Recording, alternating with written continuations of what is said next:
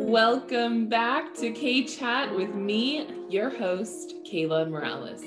We chat all things from love to business to spirituality, health and wellness, and everything in between. This is a space of growth, understanding, and meaningful connection. If this episode resonates with you, please like, comment, and share. All of those things really help me out when it comes to figuring out what you might like to hear next.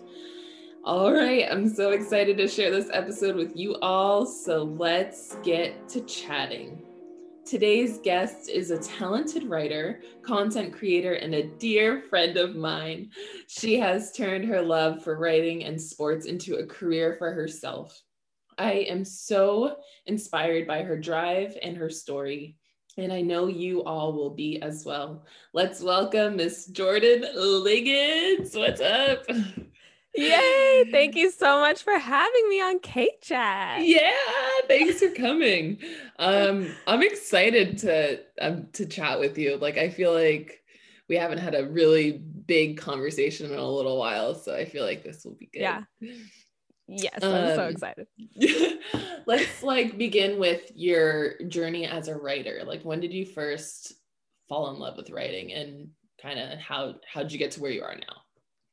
Yeah. So I first fell in love with writing, really the storytelling of of writing. I think I was in second grade and I wrote a book called The Prince in Me. Mm. And we got to like bound it by cardstock and I picked pink and I got to, you know, draw the cover. And I was so excited because these were my words and I created something. It was able to tell this story and I created these characters.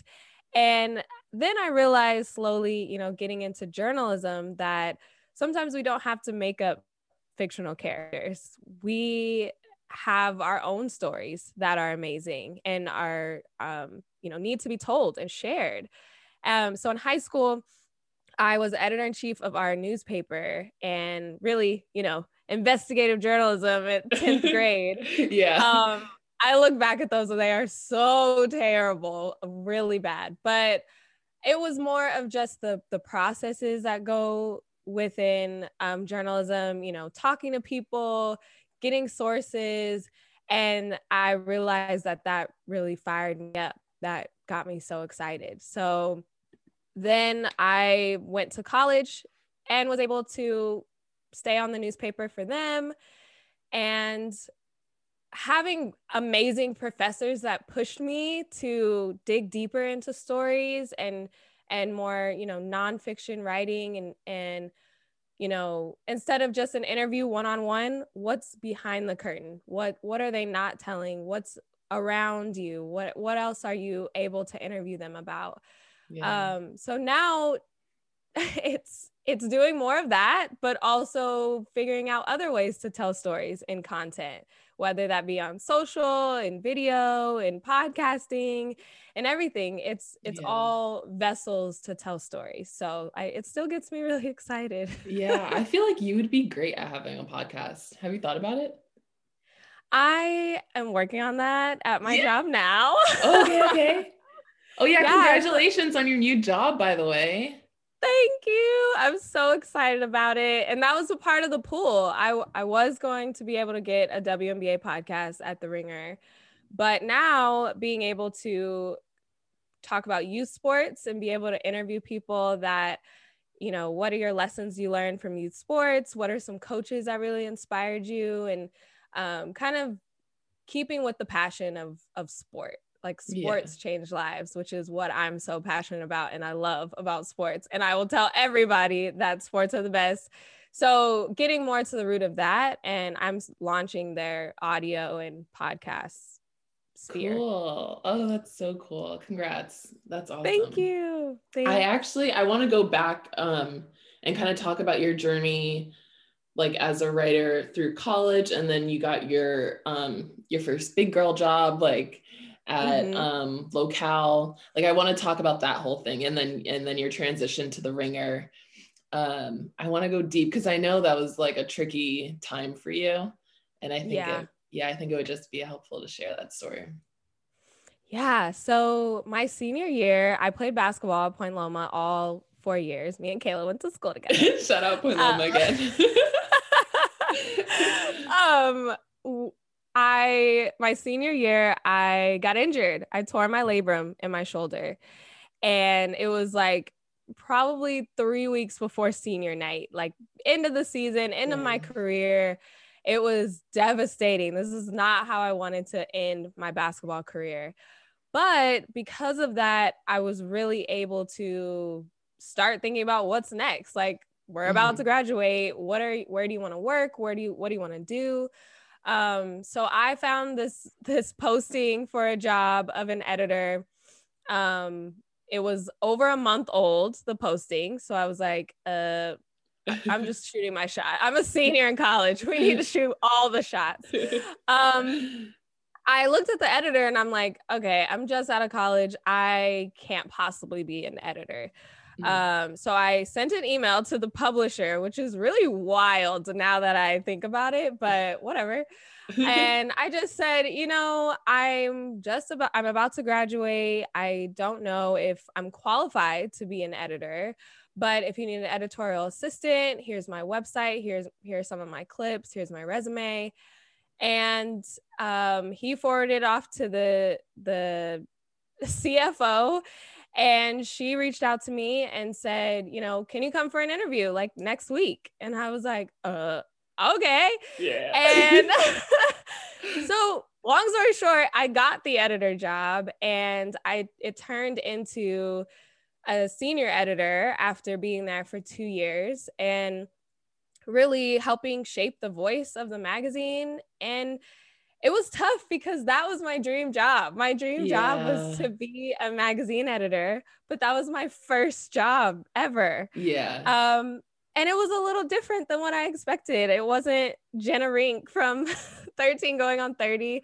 It was yeah. a little it was a little different. It was a lot about, you know, advertising and partners and turning it into advertorials. So I felt like my voice was getting lost. It was all about money. Yeah. Um, and ethically, that didn't sit well with me. And it never did, really, from like my first week there. But I kind of pushed it aside, repressed those emotions because it was my dream job. Like, yeah. I was like, well, this is just what it is. Um, but then I realized over those two two and a half years that I kept gravitating to the sports stories. I wanted to write about every athlete. I was the only person that really knew about sports, but I also loved that I could tell their story from a former athlete perspective. Yeah. And so when I was looking for other opportunities, I saw The Ringer. I knew who Bill Simmons was. He is a um, you know, world-renowned journalist, sports journalist and Celtics fan, but I don't hold that against him. and um, I I saw that it was a fact checker, and I knew that that was a, a step down. You know, I was a yeah. senior editor, and I was like in love with this title, and I wanted to kind of ride that wave. But I knew it was a step back to propel me forward. I knew that. Yeah. I was a senior editor at a local publication. So I was senior, I was Anaheim senior editor level. Yeah. But this would be a, a step in the door to sports journalism, moving to LA and being able to to know that it's going to grow. My my journalism skills are going to grow. I'm going to be around really smart writers. And so I took it. I remember my mom being like, You're not married. You don't have any kids. You have no ties to I Anaheim. when moms give that speech. It's like, You can do anything right now with your life. Like, do it. I know. It was kind of sad. I was like, Okay, I know. I'm not married. Thanks. But it was a reminder like, okay, this is the time. This would be yeah. the time to move to LA to you know take a chance to to pivot in my career to sports journalism and when i got there i had a huge case of imposter syndrome yeah. i was like you know I love sports and I know a lot about sports, but you guys know a lot about sports and you guys yeah. are very good writers. So it was so humbling. Like that senior editor title meant nothing because they were coming from Wall Street Journal, ESPN, yeah. and they were like actual journalists. I want to go back so, for a second. Oh, sorry. Go ahead. Yeah. No, no, go. Um, did you ever um, feel like you suffered from imposter syndrome at locale? Like, what were your challenges there? I didn't. Okay. I felt like I was fresh out of journalism school. Mm-hmm. So I was like on this mission to restore journalism. I was like, mm-hmm. we're going to tell stories, we're going to get sources, it's going to be all this. And it was deflating because that's not how they ran their magazine. It mm-hmm. was like, okay, we need to talk to our partner who paid for this story, and they're going to tell you everything that you need to know. And it's going to be super glossed over and not the the journalistic truth. You know, it, yeah. it's going to be the whatever they want to present, like which is coated, yeah, sugar coated. It's very like you know, it was for the camera. And coming out of journalism school, that was like the opposite of everything that I learned. Um, so I, I didn't have as much imposter syndrome there. I think it was hard because it was a small magazine and mm-hmm. you were expected to do a lot. You mm-hmm. weren't just editing, you were writing, you were looking for freelancers, you were hosting events, you were like, you were doing everything, which would probably be, you know, six different jobs at a typical uh, magazine or newspaper. So that was a challenge, but I'm mm-hmm. thankful for that because now I'm in a position at a startup where you're doing the same thing. Like that's just mm-hmm. what happens. You got to yeah. wear all these different hats. So, I'm thankful for that. But getting to the ringer, it was that's when the imposter syndrome set in. I yeah. started thinking, oh, I'm not even good enough to be here. Like, what was I thinking to? I had in my mind, I'm going to be a fact checker for six months. I'm going to blow them away. I'm going to be a writer. and this is what I'm going to do. Classic Jordan. But that didn't happen. I was a fact checker for two years. And yeah. I I still pretty much had to beg for writing opportunities. Whereas at the local at local, it was like, yeah, Jordan, whatever you want to write, like go ahead. You know, it was yeah. it's just a different, it was different. So that's that was tough. That was definitely tough. What do you think is like your one takeaway, like major takeaway from the ringer? My major takeaway from the ringer is probably as cheesy as it sounds, but believe in yourself. And mm. I think because I had that imposter, imposter syndrome and thinking I wasn't good enough, but really being able to carve out a lane for mm-hmm. me with WNBA coverage. They were not covering the WNBA at scale. And I was, I saw that void and I said, I played basketball. I love women's sports. Like, this is something I can add to your company. Mm. And really knowing my worth in that, knowing how good of a writer I am, knowing that I wanted to be on podcasts, putting my mind to it and saying, like, you guys need this. I'm here. This isn't my position, but I'm willing to help in that way. I know that's also going to help me, you know, build my clips. And I have these published articles on the theringer.com and being able to be recognized for that on yeah. Twitter and everywhere else. It's like, oh, Jordan is the WNBA correspondent for the Ringer and trying to like put my stakeholder for that. So that wouldn't have happened if I didn't believe in myself and know my worth and know what I can offer because they weren't going to offer that to me. Yeah. they just wanted me to keep fact checking.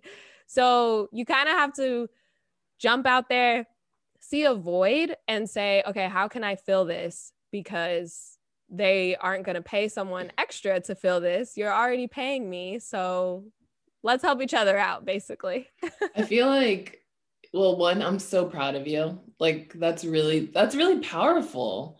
And it like not only for yourself but as a woman like um advocating for other women and like seeing the lack in diversity in their stories and and bringing it to to everyone else's awareness and then fulfilling it is like really cool. Um how did you what do you think was like the switch for you? Like between imposter syndrome and then like stepping into your power and like kind of advocate advocating for yourself in order to get that spot here's where i'm going to do the cheesy shout out of my boyfriend because mm. freddie really helped me realize when i felt like wow they really they know so much like i don't mm. know enough I'm like studying stats to be able to keep up in conversation yeah. with them. And that was specifically about the NBA and also other sports. Mm-hmm. But when it came to the WNBA, he really empowered me to say like you know this. Like you this this isn't new to you. You are a fan of women's basketball, but you know all their stories, you know their names, you know where they went to college, you know their stats, and step into that. And he mm. really spoke life into me to say, like, you know, they may have their own thing and they know what they know, but you know what you know. like being yeah. able to say, like, you can hold your weight in the WNBA conversation. Ever since we had that talk, and I was asked to go on podcasts, I was asked to write. It was I know this. And I'm speaking from my point of view. I'm speaking from a place of going to all those Sparks games, from watching the Monarchs as a little girl. Like, I know what I'm talking about and being able to own that. And the imposter syndrome went away. And I knew also if we're talking about baseball, I don't know a lot, and that's yeah. okay. That's like, right. I don't have to know everything because some people do, and that's amazing. Yeah. But I'm not going to com- continue to compare myself to what they know, their brain, their knowledge, their past experiences. I can't compete with that. Yeah. So yeah. Good old that's, Freddie. That's so good. Yeah, go Freddie. We stand. so also I I think I remember this about locale and I could be wrong, you can correct me. But um what was it like being one of very few um, black women in the space, especially in a leadership position, right? Yeah, um, I was the only was, one. what was that like? what kind of responsibility do you feel like that came with? It comes with a lot of responsibility. Mm-hmm. Unfortunately, I'm used to it. Um, especially going to Point Loma. yeah. Where me and Kayla were the only black girls uh, across campus. But I went to Locale, which is, let me just set the scene for you. It's Orange County, it's Newport Beach, it's a luxury lifestyle magazine. We have, you know, Botox partners, we have all of these things that is just so real housewives of Orange County. Literally, they were on our cover. So. I felt an enormous responsibility to be able to say, you know, especially in our LA magazines and our San Diego magazines and our Las Vegas market, not everybody looks like this. Not mm-hmm. everybody is white and blonde like all the people that work here and who you're putting on your covers. Um, I think I had, you know, an enormous impact there by saying we need to diversify who we feature yeah. because that came down to our name and a person's face is on this cover. We need to show that we are for more people than just the select few that are white and rich that live in Newport. Like mm-hmm. it has to be bigger than that because the topics that we're talking about and the stories are are worth that. They're they're bigger than that. Um so being able to have the first black woman on their cover and be able to speak up and and vouch for them. And also seeing after i left how they continue to have more diversity on their cover. Um, I, I think that's just very important but it was it was hard. It was a lot of responsibility to be the only one and feeling like i had oh, the to only yeah.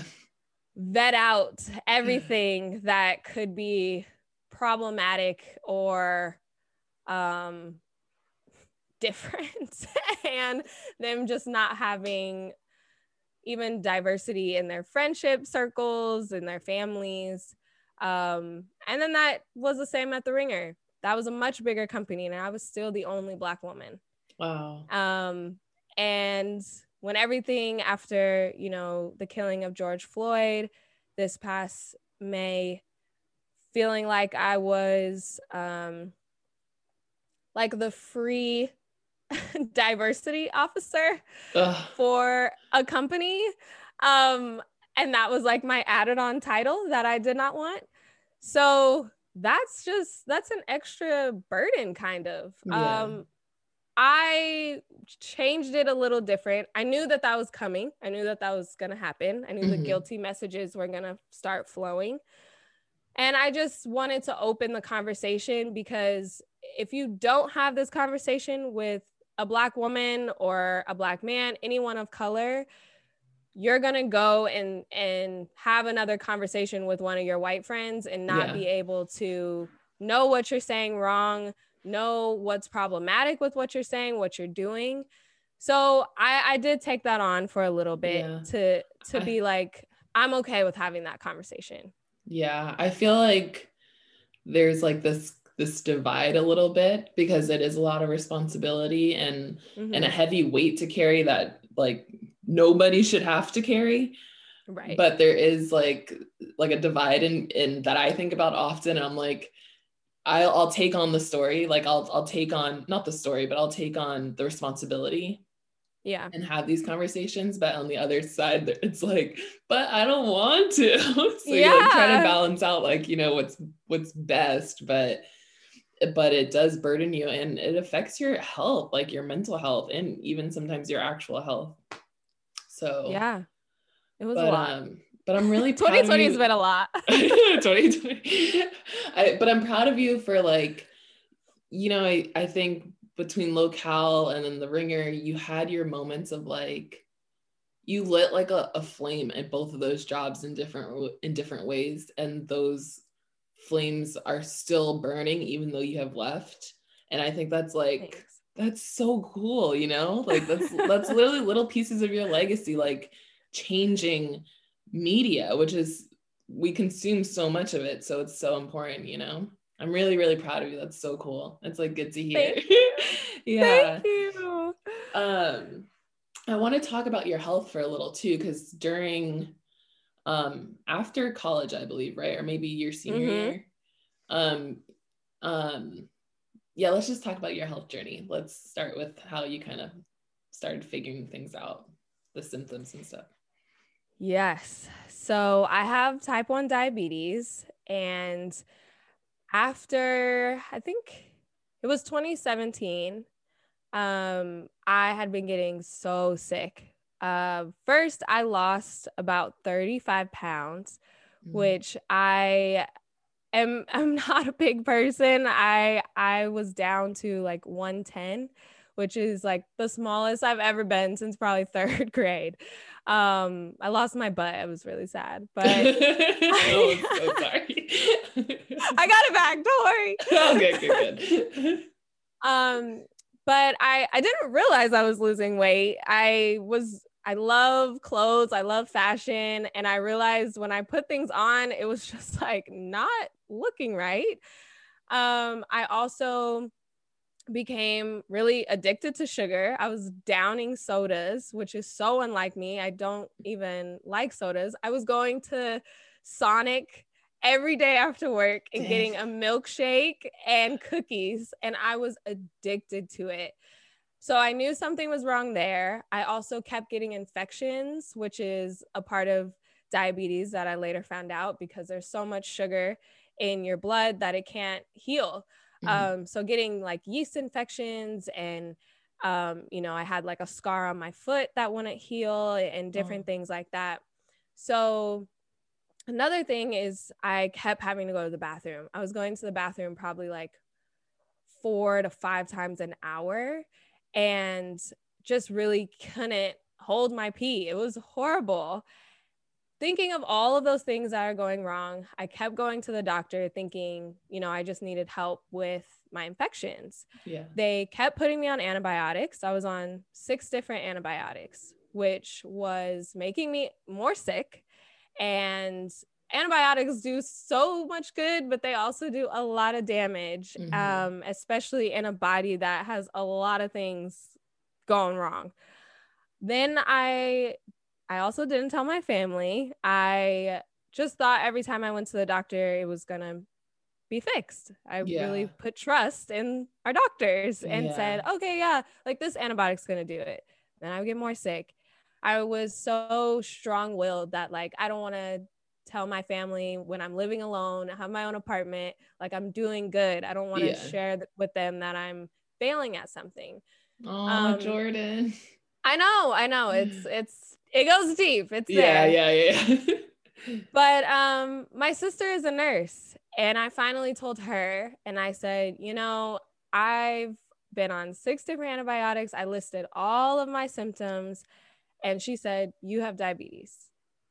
And I'm never a person to like Google symptoms. I wasn't doing that. So if I would have Googled it this time, it would have been textbook type 1 diabetes but I didn't. I, I I know that there's false information out there, so I didn't want to go crazy. Yeah. Um. So she said, "You have diabetes. It runs in our family. You need to go back to the lab and get blood work done."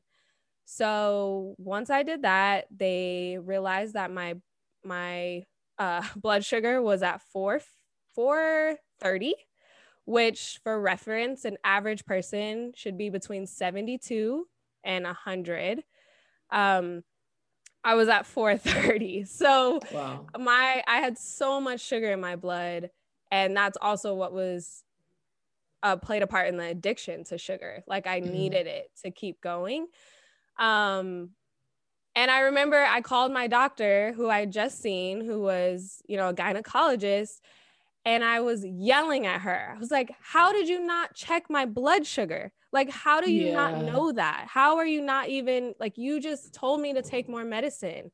And she was like, Well, I don't think you have diabetes. And then she looked at my blood work. She was like, Oh, yeah, yeah, that is pretty high. She's like, Yeah, well, you should probably, um, you know, make an appointment. And that was it. And I was like, I've been sick for months yeah. at that point. It was so horrible. And a turning point in there is when I went to Chicago to visit my sister, still didn't tell them I was sick. On the flight there was a four hour flight. I went to the bathroom six times. Dang. And I was miserable. Oh, yeah. So it was horrible to think that. And and then, you know, I came home. I told my parents, I was crying. They were like, Yeah, you actually look like you've lost a lot of weight. You don't look well. we are coming home right now. And that's when I came home. They saw me. I was still very sick. I'd lost more weight even just in the couple days I came home. They took me to the emergency room. Um, I was also really dehydrated. I couldn't drink enough water that my body needs. I had mm-hmm. like sores on the side of my mouth because of how dry my mouth was. And went to the emergency room and they told me, Yep, you're a type 1 diabetic you have to take insulin for the rest of your life and my it runs in our family it's hereditary my uncle is a type 1 diabetic um and it was horrible news it was yeah. horrible but also good news because i can figure out what was wrong with me after mm. these 6 months of just feeling awful um but it was heartbreaking to say like your life as you know it is going to change and I was 23 years old. So I had lived this whole life of not having to count carbs and not having to poke myself with needles, with insulin. Um, but now it's it's who I am and it's a part of my story and my testimony. And um, yeah, now it's it's insulin all day, every day. yeah, yeah. Um, thank you for sharing that. And because I I could not even imagine going through all those symptoms for so long and just not knowing. Um, so yeah, I think like it's great that you can share your story and maybe if someone else is going through that, they can get the help that they need. What is there anything that you now know that you wish you knew then? Mm. I think being patient with myself, and I still struggle with that. I mean, I think just a couple weeks ago, I kind of broke down of just really hating that I have this. I mm. hate it. And it's not like this fun, glamorous thing. It's a disease. And it's something that I could potentially pass on to my children, which is also very scary. Um, but being patient to know that it's based off of my body. It's very, it's not, you know, one plus one equals two. It's mm-hmm. how are you feeling? And really having to check in with myself to say, okay, you know, you're feeling really low, you're starting to sweat, you need to eat more. And there was a time there that I didn't want to eat. It was like I I don't want to poke myself. I don't want to put in insulin. Yeah. So okay, I'm just not going to eat as much. And then there's like okay, you're crashing. You're going low. You actually have to eat. You have to eat something very sugary because you are, you know, your blood sugar is dropping. Um Can you so explain? Uh, sorry. Yeah, keep, go ahead. Keep going. I'm sorry. I totally cut you off no, no, no. I was just going to say that I, to be patient with myself to understand that this is something, even three years in, I'm still very new at. Um, and I just have to take it day by day. That's all that I can do. Yeah. Um, can you explain like what the repercussions are if like if you don't eat um and like if your if your sugar drops too low, can you explain like what those um what happens if that happens? Yeah. So basically, anytime that I eat, I have to take insulin. But if there, if my blood sugar, for example, is at 150 and I go on a run, that exercise is going to drop my blood sugar. Um, so then if I just go about my day and don't have a snack or anything to kind of level it out, then I will crash. And that's when, you know, any textbook, probably any movie you saw where someone is a diabetic and they're sweating. Um, I start fumbling over my words and you just feel terrible. Like you just don't have any energy to go on because mm. sugar and food gives us energy and it gives yeah. us life and it's able for us to keep going. So without that, I just start to crumble. Like I just become this old lady that's like crawls into a ball because I don't have enough energy to keep going. So wow. You have to eat and diabetes is all about trying to keep it level. You don't want your numbers to be too high like how I was mm-hmm. because then all those symptoms start coming back and you don't want it to be too low or you sweat and you are just feeling horrible. So you're trying to keep it in the middle. And a normal person, whenever you eat, your pancreas produces insulin. So it mm. matches mm. that sugar. So I, my pancreas doesn't work, it pieced out. So I have to inject myself with insulin to meet those um, carbs. So just trying to keep it level. That's yeah, all that diabetes is.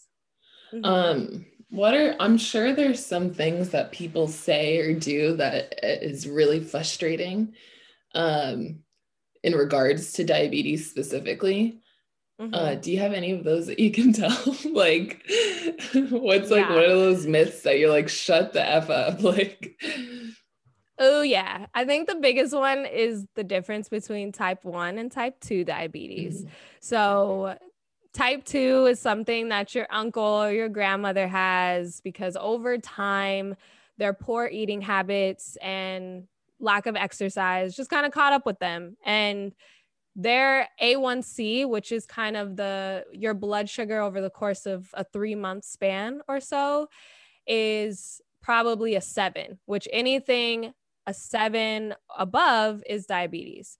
So they're like right at the border. Mm-hmm. My A1C was a 13. So it was very high and mm-hmm. not reversible. It's it's nothing that I can change. It's it's my pancreas is done for. Type 2, you can still produce insulin. It's just working, it's not able to keep up with all the carbs that you're intaking. Mm-hmm. So if you switch to eating salads and take your walks every day, then you can lower that A1C, get off of medication, and your life goes back to normal. Mm-hmm. For a type one, that will never be the case. I just have to eat that way forever and exercise forever, and then you're still going to have it. Mm-hmm. So. I think right when I got diagnosed, it was like, oh, you can fight this. Like you can reverse it, you can mm-hmm. change mm-hmm. it. And it's like, no, I can't. Like yeah. I, it's going to be with me. So that's probably the biggest one of the lack of education for the differences between type 1 and type 2 yeah um thank you for explaining that that was a good explanation thanks um let me go back to my notes real quick uh oh yeah any advice for anyone um who wants to get into freelance writing back to Ooh. writing back to writing. Advice. You know, freelance writing is hard. I'm not mm-hmm. gonna lie. I'm not gonna lie. I there are people that do freelance writing full time and mm-hmm. that's just their jam and you have to hustle like to make a living off of freelance writing like it's not for me. Yeah. But if you want to go into it on the side as like a side hustle, know what you can bring to that publication. It kind of goes back to that. If you see that it's a sports website that doesn't have women's sports writing or WNBA and you feel like you can add that, reach out to whoever the editor is, um, or maybe somebody who has written about WNBA on that website.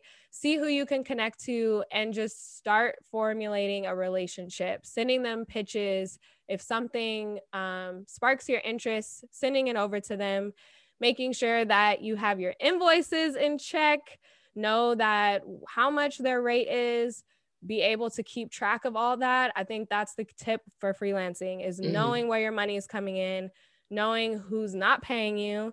That's why I always blast. I wish I could put on a shirt like pay your freelancers on time. yeah. Because nobody seriously. does.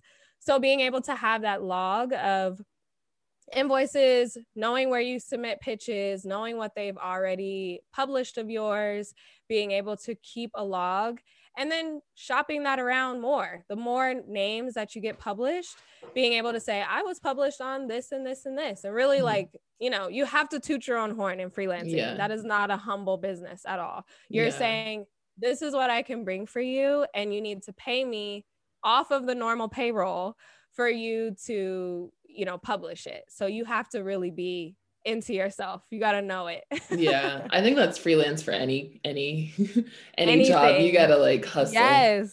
Which you remind me i have an invoice i need to send. I'm so bad at that.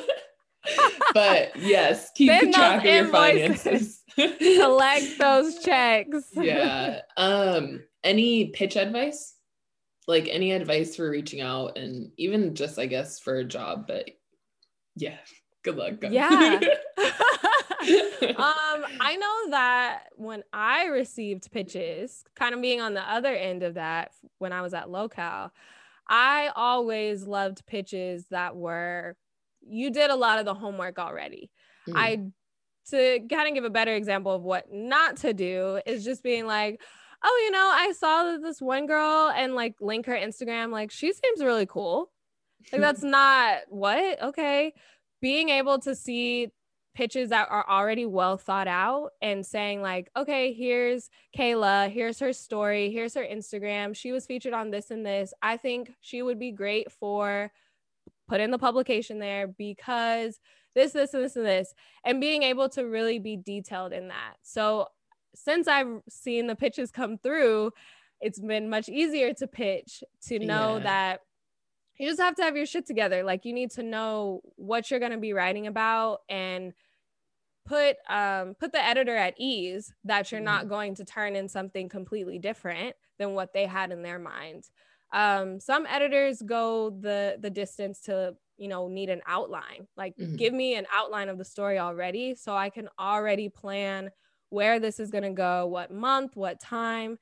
And then always, um, you know, going off of that, why? Like, why are we telling this story? Why do we need to feature this person? It it has to come with the why. Besides, they're really cool. They're really pretty. Yeah. They're in LA. Like it, it can't be just that. it's they have a movie coming out they have an event coming up they just hit a huge milestone they went viral this week so being able to know the specific reason of why they need to publish that story cool that's great advice um oh i had a question i had a question but i lost it no i, I want to know um no no no you're doing great you're doing great honey um dang, I really lost it. I really, oh, I wanted advice on interview, like giving an interview and in podcasting. I mean, your girl started one, so I need some help. Any advice you have oh, for me? I'm still learning podcasting, so mm-hmm. I don't want to come off as an expert in that. I'm still learning. I think with sports podcasting in particular, but I I realize this goes for anything and where I've made the mistake is not preparing like yeah. not feeling like oh yeah i know like i can just talk you know people that's what people think podcasting is oh yeah we're just talking but you really have to prepare and i made i just you know there's outlines you read through it but when you do the extra research when you find the little nuggets the fun facts and really be able to bring that to the podcast bring yeah. that to the host or as the host that is amazing. And it really makes a difference because if you go there and you're like, oh, yeah, I, I did. Okay. I did a podcast about it was more like pop culture. Mm-hmm. And I kind of know about it like celebs and stuff, but yeah. I think I I really have to do research and I didn't. I ran out of time and I went on that podcast and I had nothing to say. I had nothing to add to the yeah. conversation because I didn't do that research. And I was like, okay, that was terrible. Never again. Now I know I need to be super prepared, over prepared. You need yeah. to know more information than ever. So, yes, I've learned I've learned that about podcasting. that's that's good. Um I agree. What um what writing advice would you give if someone wanted to become a writer? Yeah. Or yeah. Fresh out of college, Jordan, what would you tell her? Ooh, oh, baby, fresh out of college, yeah. Jordan. With J school under her belt, you're gonna change the journalism world. I keep hitting the mic. But I would say I think one thing I learned, and this might be specific to me, but it I'm sure other people feel this way of having a story you have it already written in your head before you interview somebody or at least I do. When I interview someone I'm like okay these are the things I want to point out this is a story I want to tell.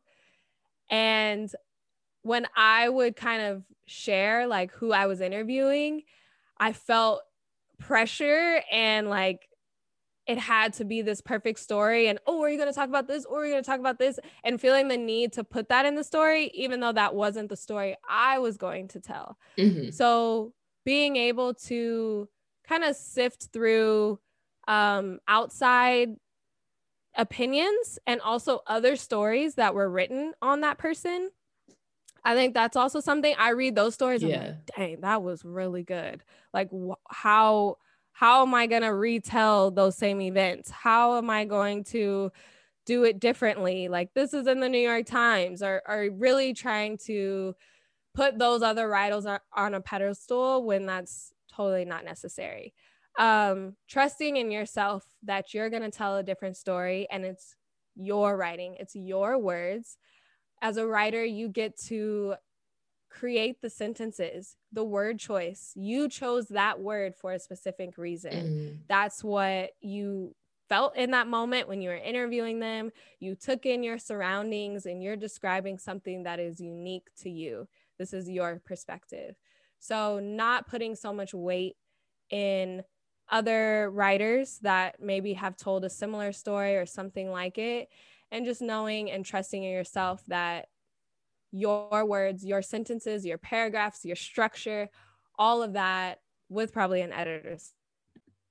Um yeah, that's really good advice. I think kind of all your advice which is kind of what we say in other episodes. We all agree that just authentically being yourself and bringing that into mm-hmm. any position is really your power. Like that's like the gift that you have is like just bringing your your true like authentic self. Um yeah. And I love the way you talk about writing. You make it just sound so uh, like magical and cool. And you're just so intentional about like about it. It's just cool. It's cool to see. Um any it's hard. Pro- oh sorry. Yeah yeah. Any um current projects or things that you'd like to share? Yeah. So i just started a new job like yes, last yeah. week.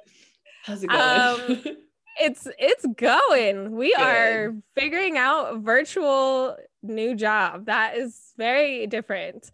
But is it all online? Uh, yeah, it's all through the computer. And I just I think it's just very interesting starting a new job and going through everything virtually. It's it's really strange. Yeah. Um, but it's called Mojo and it's about youth sports and mm. coaches. So I would encourage everyone to follow me on Instagram at Jordan Liggins, but also follow hey. at You Got Mojo because it's for anyone that was a, an athlete when they were younger, but also are taking the jump into coaching. And mm-hmm. it's not just specifically, you know, a soccer coach. It's the parent coach. It's someone who's volunteering, someone who just wants to be involved. And um, I don't have any kids yet, but I know that's going to be me. So that's why I yeah. also took this opportunity because it's so relatable. And um, yeah, I'm really excited to be working with that brand. So it's going to be good. It's going to be great. Yeah, it's going to be great. um, you, that was, I was going to say, where can our listeners find you at? But at Jordan Liggins, I will um, add that all to the show notes too. But thank you so much. Thank you for having me. This was the best. Yes, it was so fun. Okay.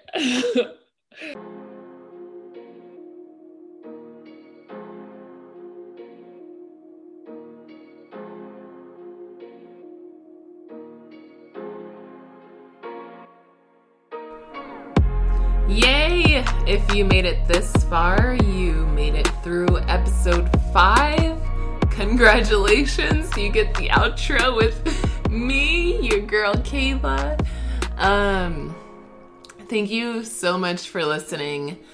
Thank you for your time and energy and sharing the space with me. Um, yeah, I'm so thankful. I was just thinking about how much of a time capsule I probably talk about this every outro, but I just, you know, how much of a record this will all be and how it already is. And I'm so excited. I'm the kind of person that loves photo albums and journaling. And I literally just finished a journal I had for 10 years. I wrote a novel basically. I wonder if I talked about this in an outro already. If I did, just ignore me. If I didn't, I'm glad this is the first time we're having this conversation.